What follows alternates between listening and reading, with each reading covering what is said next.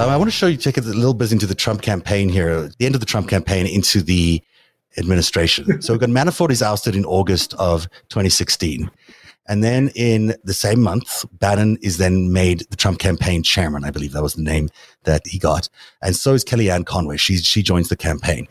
And this was done at, by, at Rebecca Mercer's in, insistence. But Rebecca Mercer shows up at a Hamptons party. She finds Donald Trump. She says to him, listen, you know, my team of Bannon and Conway are going to get you over the edge. And he's sort of out of luck because Manafort's gone. So he says yes, or maybe he's forced to agree, and they join the campaign. He becomes, they land up winning, as we now know. And uh, soon afterwards, uh, Bannon gets the job of chief strategist and senior counselor. Not really a job that's existed before but a job that they decided to give him nevertheless. And was a senior enough job, you know, he was in, in all the inside important conversations, although he was not in the room uh, when it came to the National Security Council until they made an exception for him then as well. They said, let's add the chief strategist and senior counselor to the National Security Council.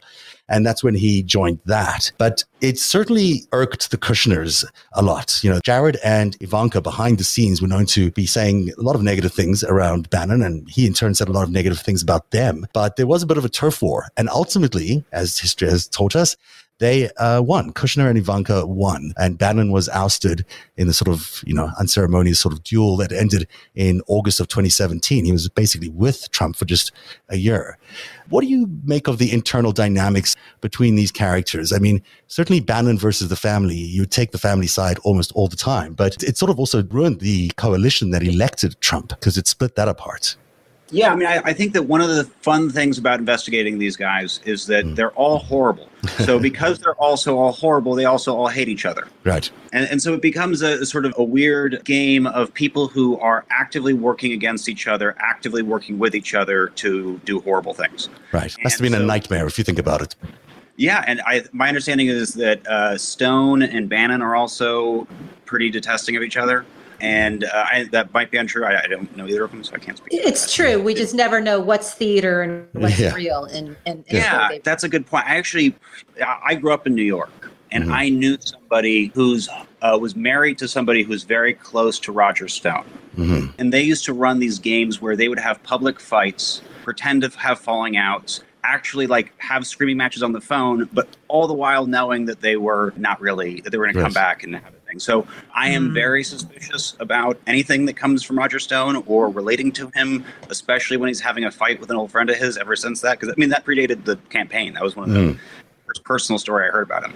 Yeah, no, uh, it certainly rings true. They like the theater, they like the drama of it all, and that's how they get the attention. Craig, any thoughts about the internal dynamics of that White House? You know, there's there will always be turf battles and palace intrigue and all of that mm-hmm. stuff. I think what scares me the most is I think we're at a very, very dangerous time.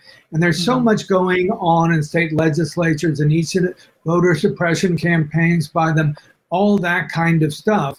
It's very scary because I, I think it looks like the Republicans will, may take both houses in uh, next year. Mm-hmm. And uh, Biden's poll numbers have been dropping. So that's what scares me a lot.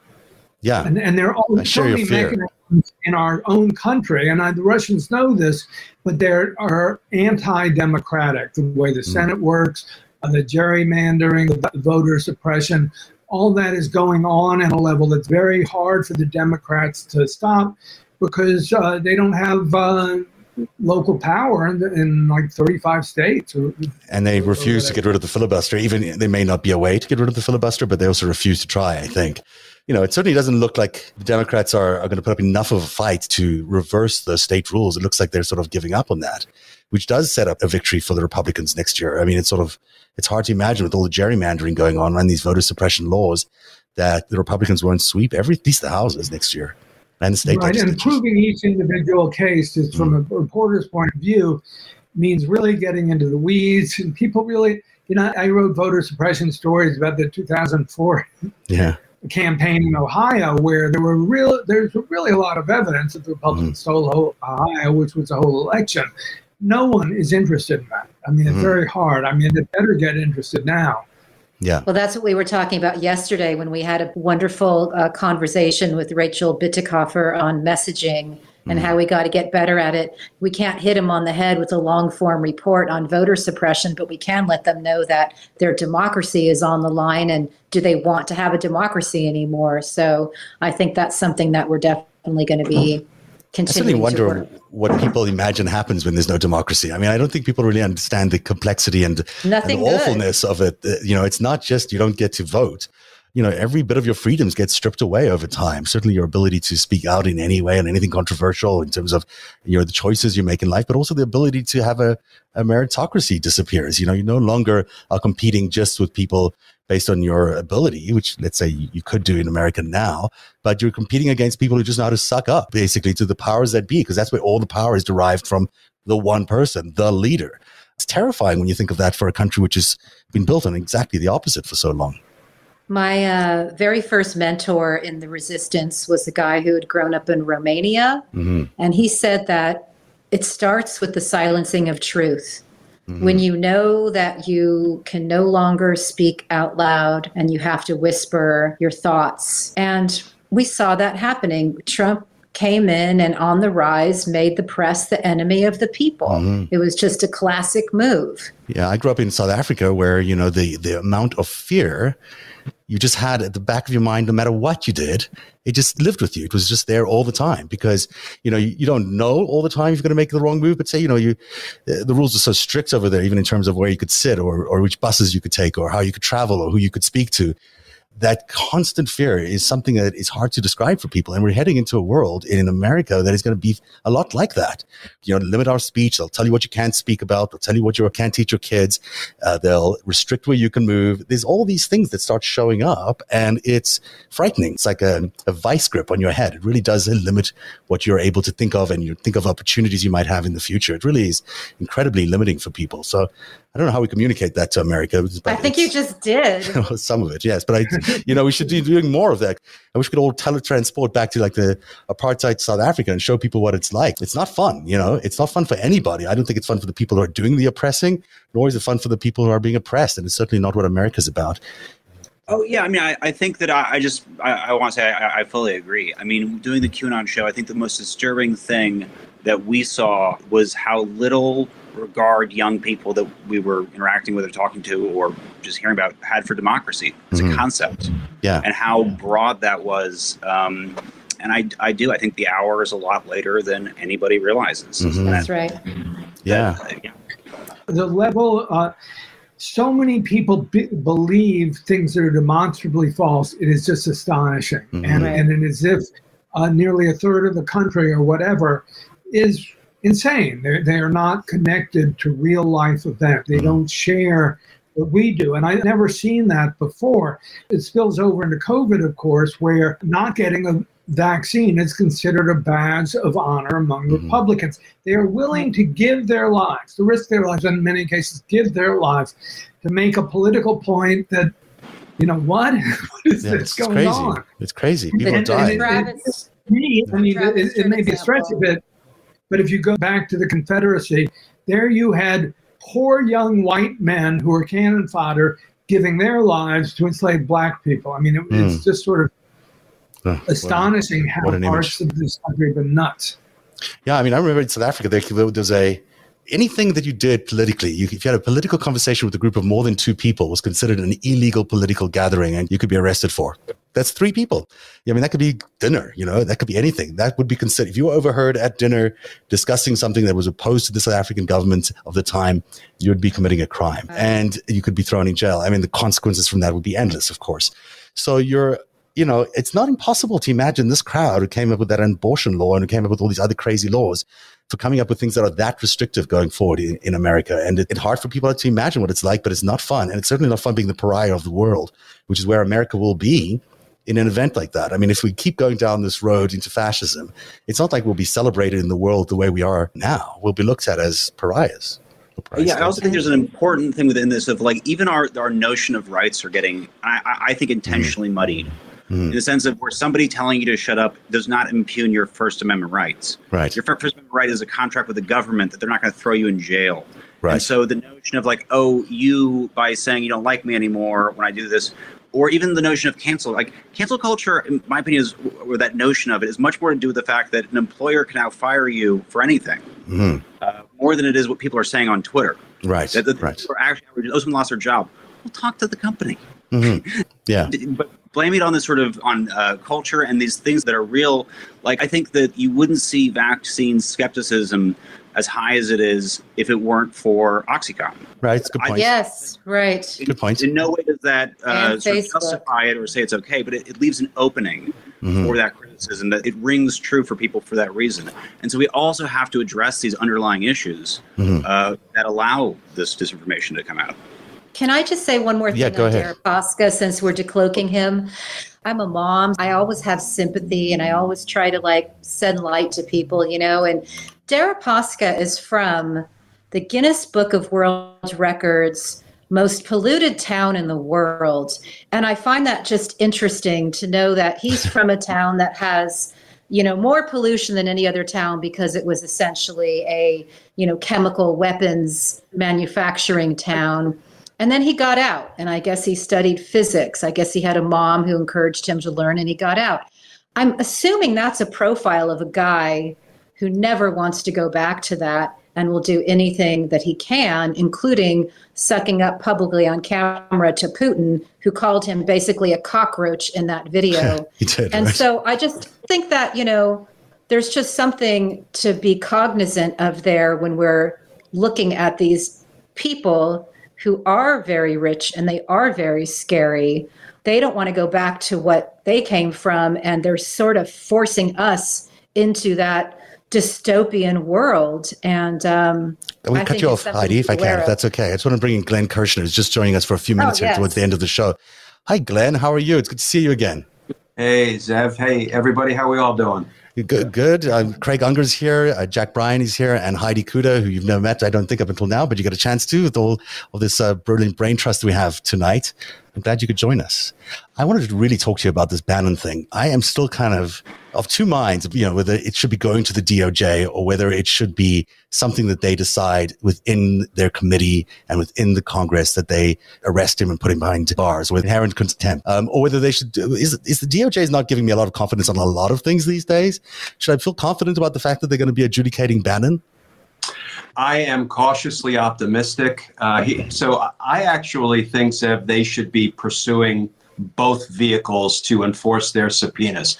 When you refer somebody for criminal contempt, I'll talk about that in a minute, to the Department of Justice for prosecution, what you're trying to do is punish the wrongdoer for being in contempt of Congress. Right. When you're using your inherent power of contempt, which the Supreme Court has repeatedly said is a lawful vehicle for Congress to enforce its subpoenas. Now, the Supreme Court hasn't said it since the 1930s because that's when Congress last used it, but it remains a lawful vehicle for Congress to enforce its own subpoenas.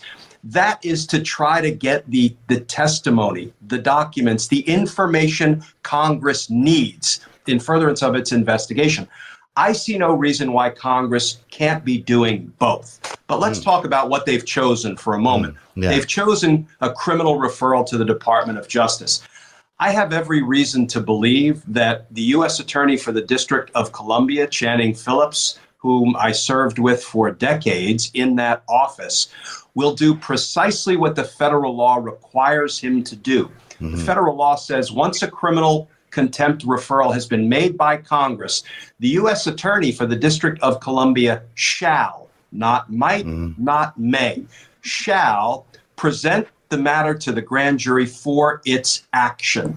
What does the action look like? Well, the action looks like a criminal contempt of Congress charge because Steve Bannon inarguably committed the crime of criminal contempt of Congress. There is no executive privilege. Donald Trump, according to the Select Committee's own report, hasn't even tried to invoke executive privilege to protect Steve Bannon. Steve Bannon has no factual defense and he has no legal defense.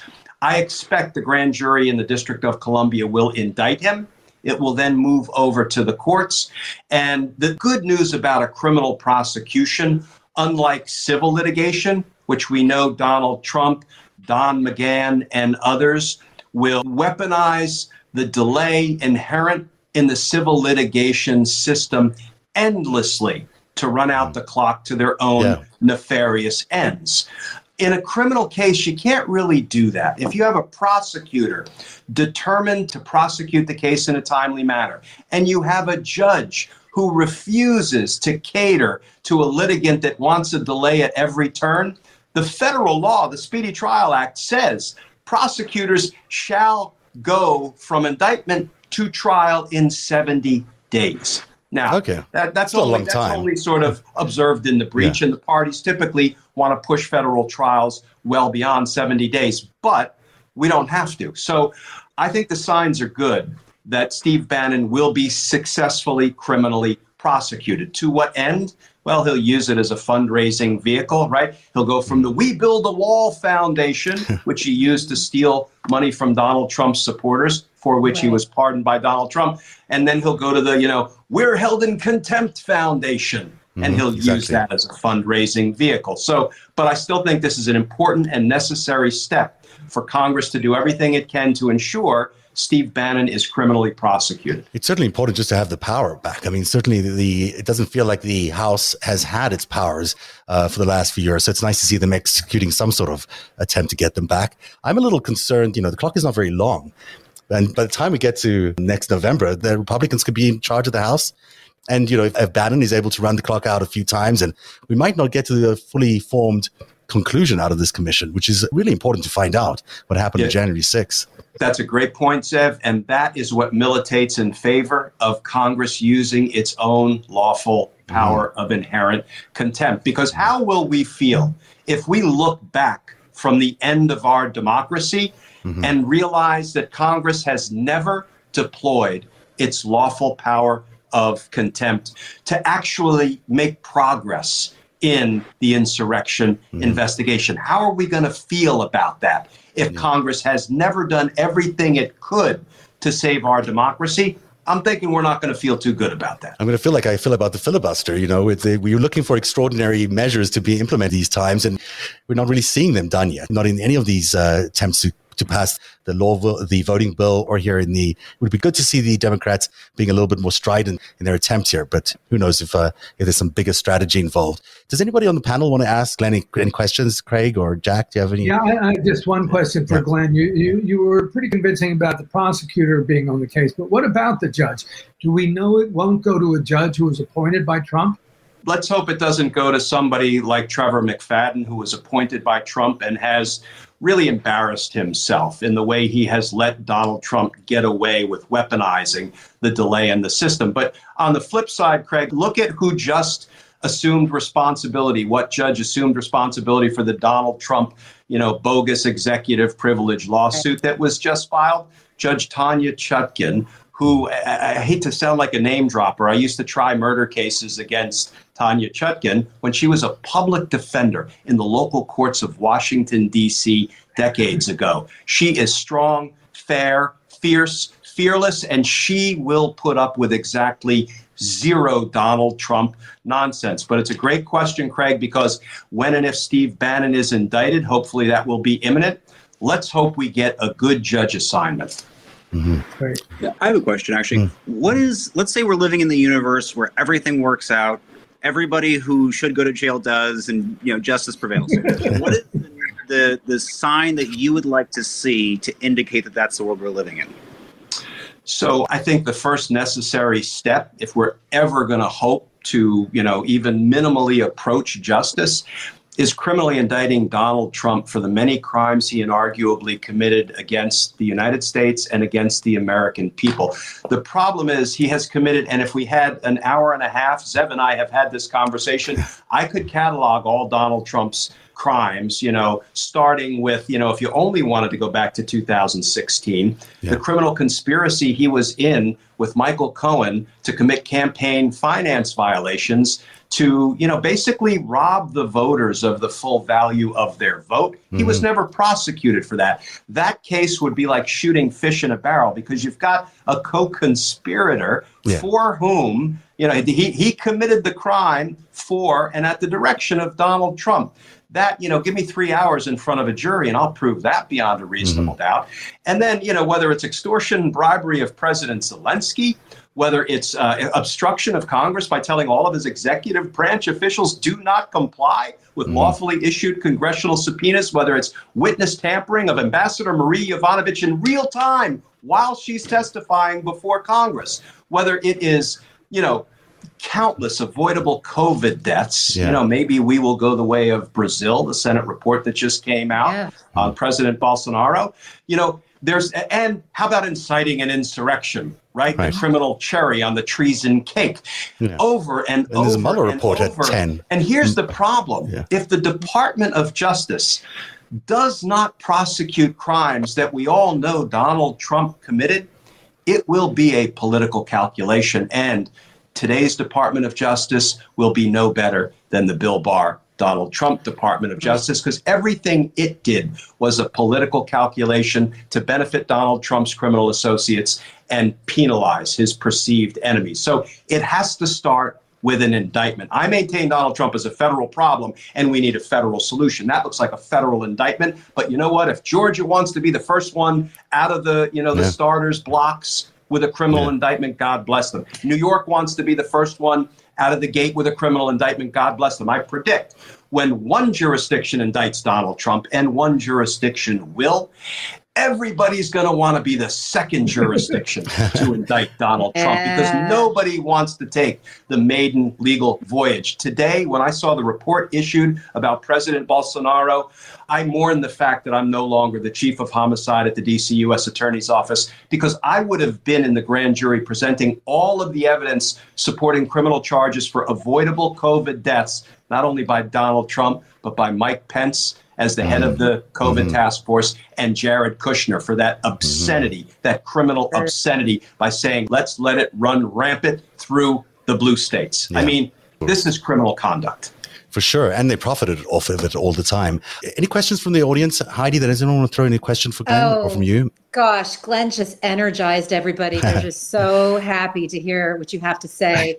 Uh, there are two things. One is from me. Do you have a read on Deripaska and what this might mean for the overall Trump Russia, uh, you know, investigations? Boy, Heidi, I sure hope it's something other than, you know, he's violating sanctions. How can this not go back yeah. to the Mueller investigation? How can it not?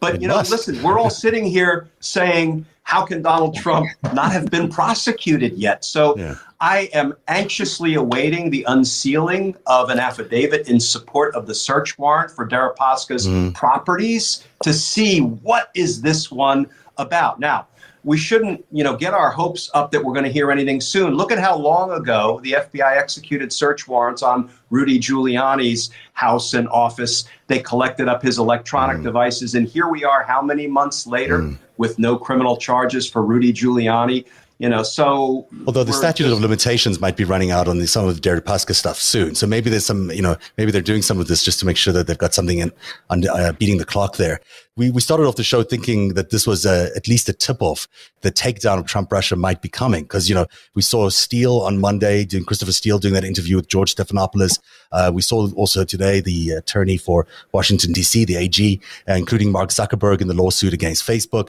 so there's you know there seems to be a move um, Bannon this week as well, to do some things around the people involved in Trump Russia. You know, do you think that there might be something in there? I mean, are we are hoping against hope? You might have already answered it, but is there symbolic meaning that could be read out of all these events happening uh, this week?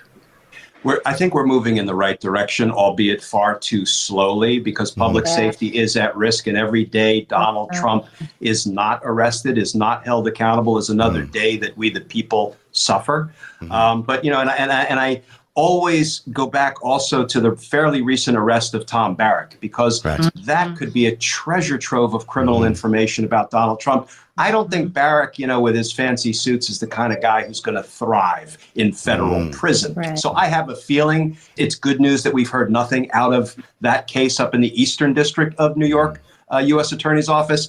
Boy, because if Barrack is cooperating, you know, you, you, you, only need a couple of charges against Donald Trump. You can, can only confine a man for but one life. So let's get mm. off the dime. Let's charge him somewhere.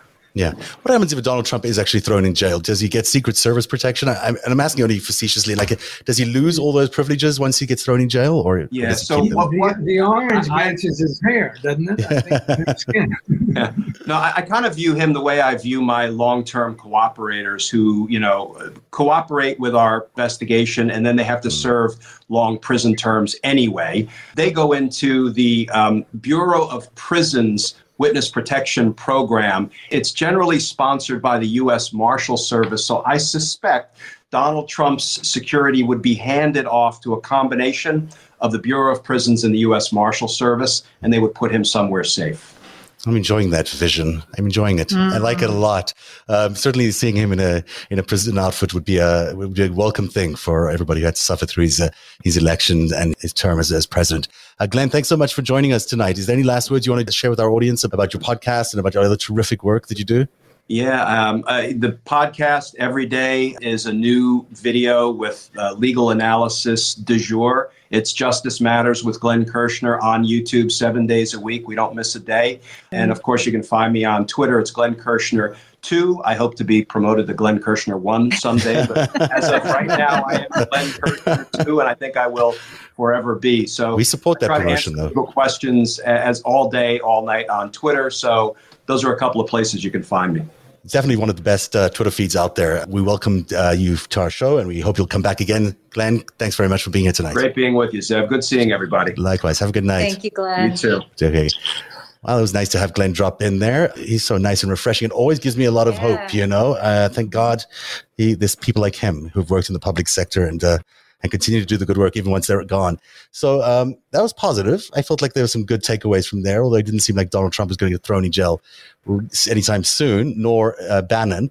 But as we wrap up the show, I want to get some last thoughts from you guys about, you know, are we heading into a an election season that's even going to be even more frightening than 2016? That we haven't really seen any of the things fixed or repaired that brought us 2016. Are you anticipating an election season next year and into 24 that is going to be any better?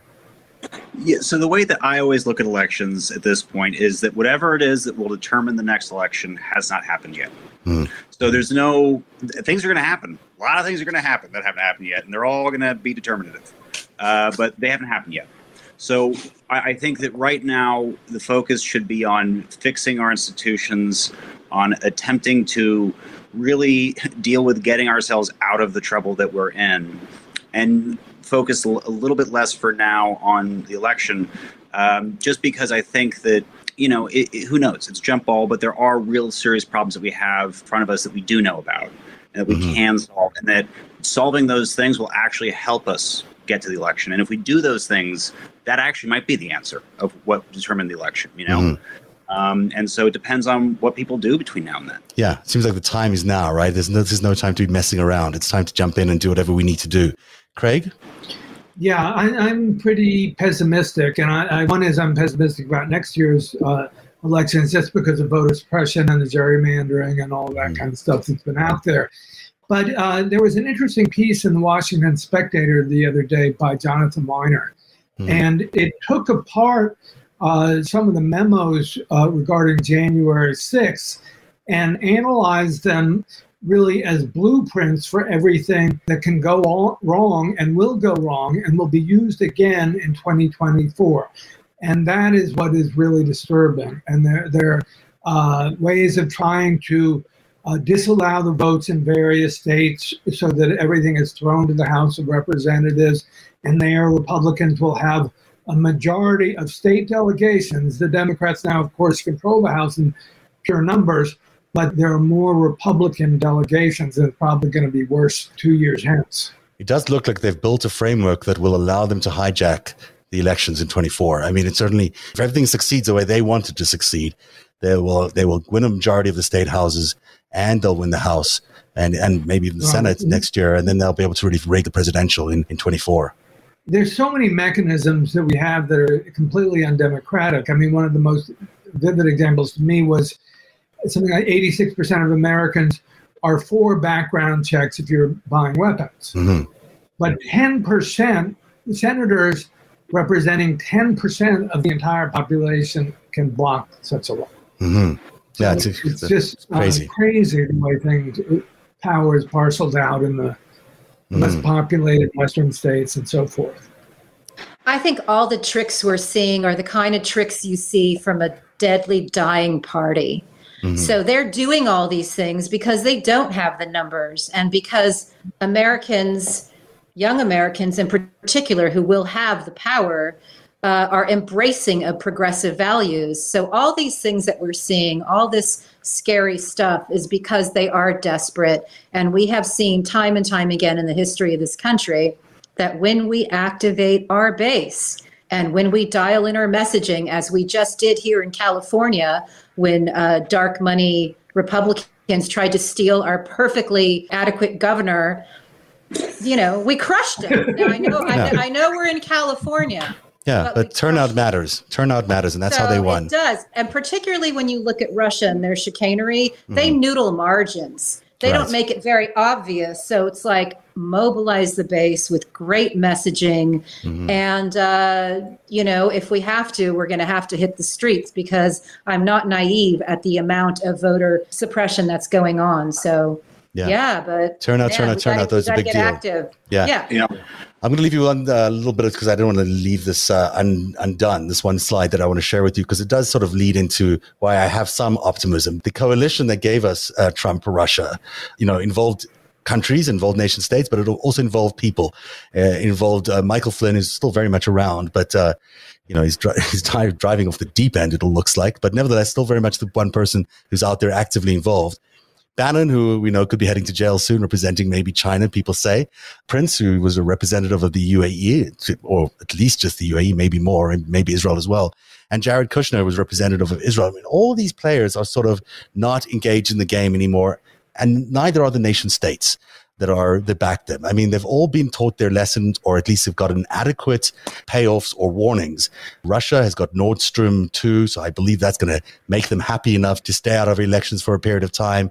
Beijing is having its all sorts of economic problems, and the last thing they want is any more turbulence economically. The UAE has been told off uh, by the Biden administration in no uncertain terms, and Bibi Netanyahu's gone from Israel. So maybe there's something in all of that to take some positive inspiration from. That you know we're no longer uh, have this weird coalition of friends and, and adversaries that are going to be targeting America as overtly as they have up until now. So, so that's at least might be a, one positive takeaway. And other than that, you're absolutely right, Heidi. Turnout and uh, people getting involved, as you mentioned, Jack and Craig. This is a very important time for Americans. So hopefully people take it seriously, and hopefully we will also see some people going to jail from the start of the show. You know, this is all about uh, is the takedown wow. happening? Boy, it would be nice to have something actually show up in terms of the jail term for some of these leaders. Um, it's necessary. Absolutely. Any other thoughts for anybody? Or are we going to say goodnight otherwise? Jack, why don't you tell everyone where they can find you? Uh, yeah, so we've uh, I've just started a company earlier this year called uh, Bunker Crew Media. We have a, a, podcast we're producing called Kremlin File. The mm-hmm. um, hosts are Monique uh, Camarra and Olga Lautman. It's great. It's a great show. That's what the guys from Midas Touch, right? Is that right, or is that a different? Oh yeah, we're doing Midas Touch as well. Yes, oh, yeah. we're doing it with them, uh, and then also we're basically over the last four years, uh, we've collected a lot of the, just the craziest stories we've ever heard. So we're doing a series of mini series podcasts that are sort of true crime with an espionage uh, angle mm. that all kind of relate to these operations that we're talking about today. That's going to be really interesting. I, I think I might live one of those stories, so I'll share some with you in, a different life. Love to hear. Craig, uh, people can of course buy your book, American Kompromat, but where else can they find you? Great. Yeah, well, I'm sort of going in hiding. I'm in the early stages of uh, starting a new book, and I'm not quite ready to talk about it, but oh, I will be tweeting occasionally, and uh, my Twitter handle is Craig Unger, uh, and uh, you know. So no matter how much I ask, you're not going to tell me what it is. Does it? Does it? Does, no, I'm not going to ask. we'll be the first It'll be rude. It'll be rude we'll to ask you. I have a nice uh, yeah. picture of your of your book. There's American Kompromat, the Craig Unger book. Pick it up. It's really an incredible book. It gives you all the dirt on why you can believe that Trump was a Russian asset all along from the 1980s, right? I mean, all the way back to 1984. I think is when you were able to find exactly. Traces. When wow. in, in 1980, he bought. Uh, all his television funds from an electronic shop that turned out to be a KGB front, and that's how mm-hmm. it all mm-hmm. started. I love that yeah. story. It's so good, and uh, everyone can read it in American Kompromat. Thank you both for being here tonight. We really appreciate your time, and hopefully we'll have you back on the show in the future. I'll be back on Friday night with LB and Greg Olear for the Friday after show. And with that, it's good night from everyone here at Narativ. Have a good night, everybody. Narativ is made possible by viewers like you. Join today and support truly independent journalism at patreon.com forward slash narativ. That's patreon.com forward slash narativ.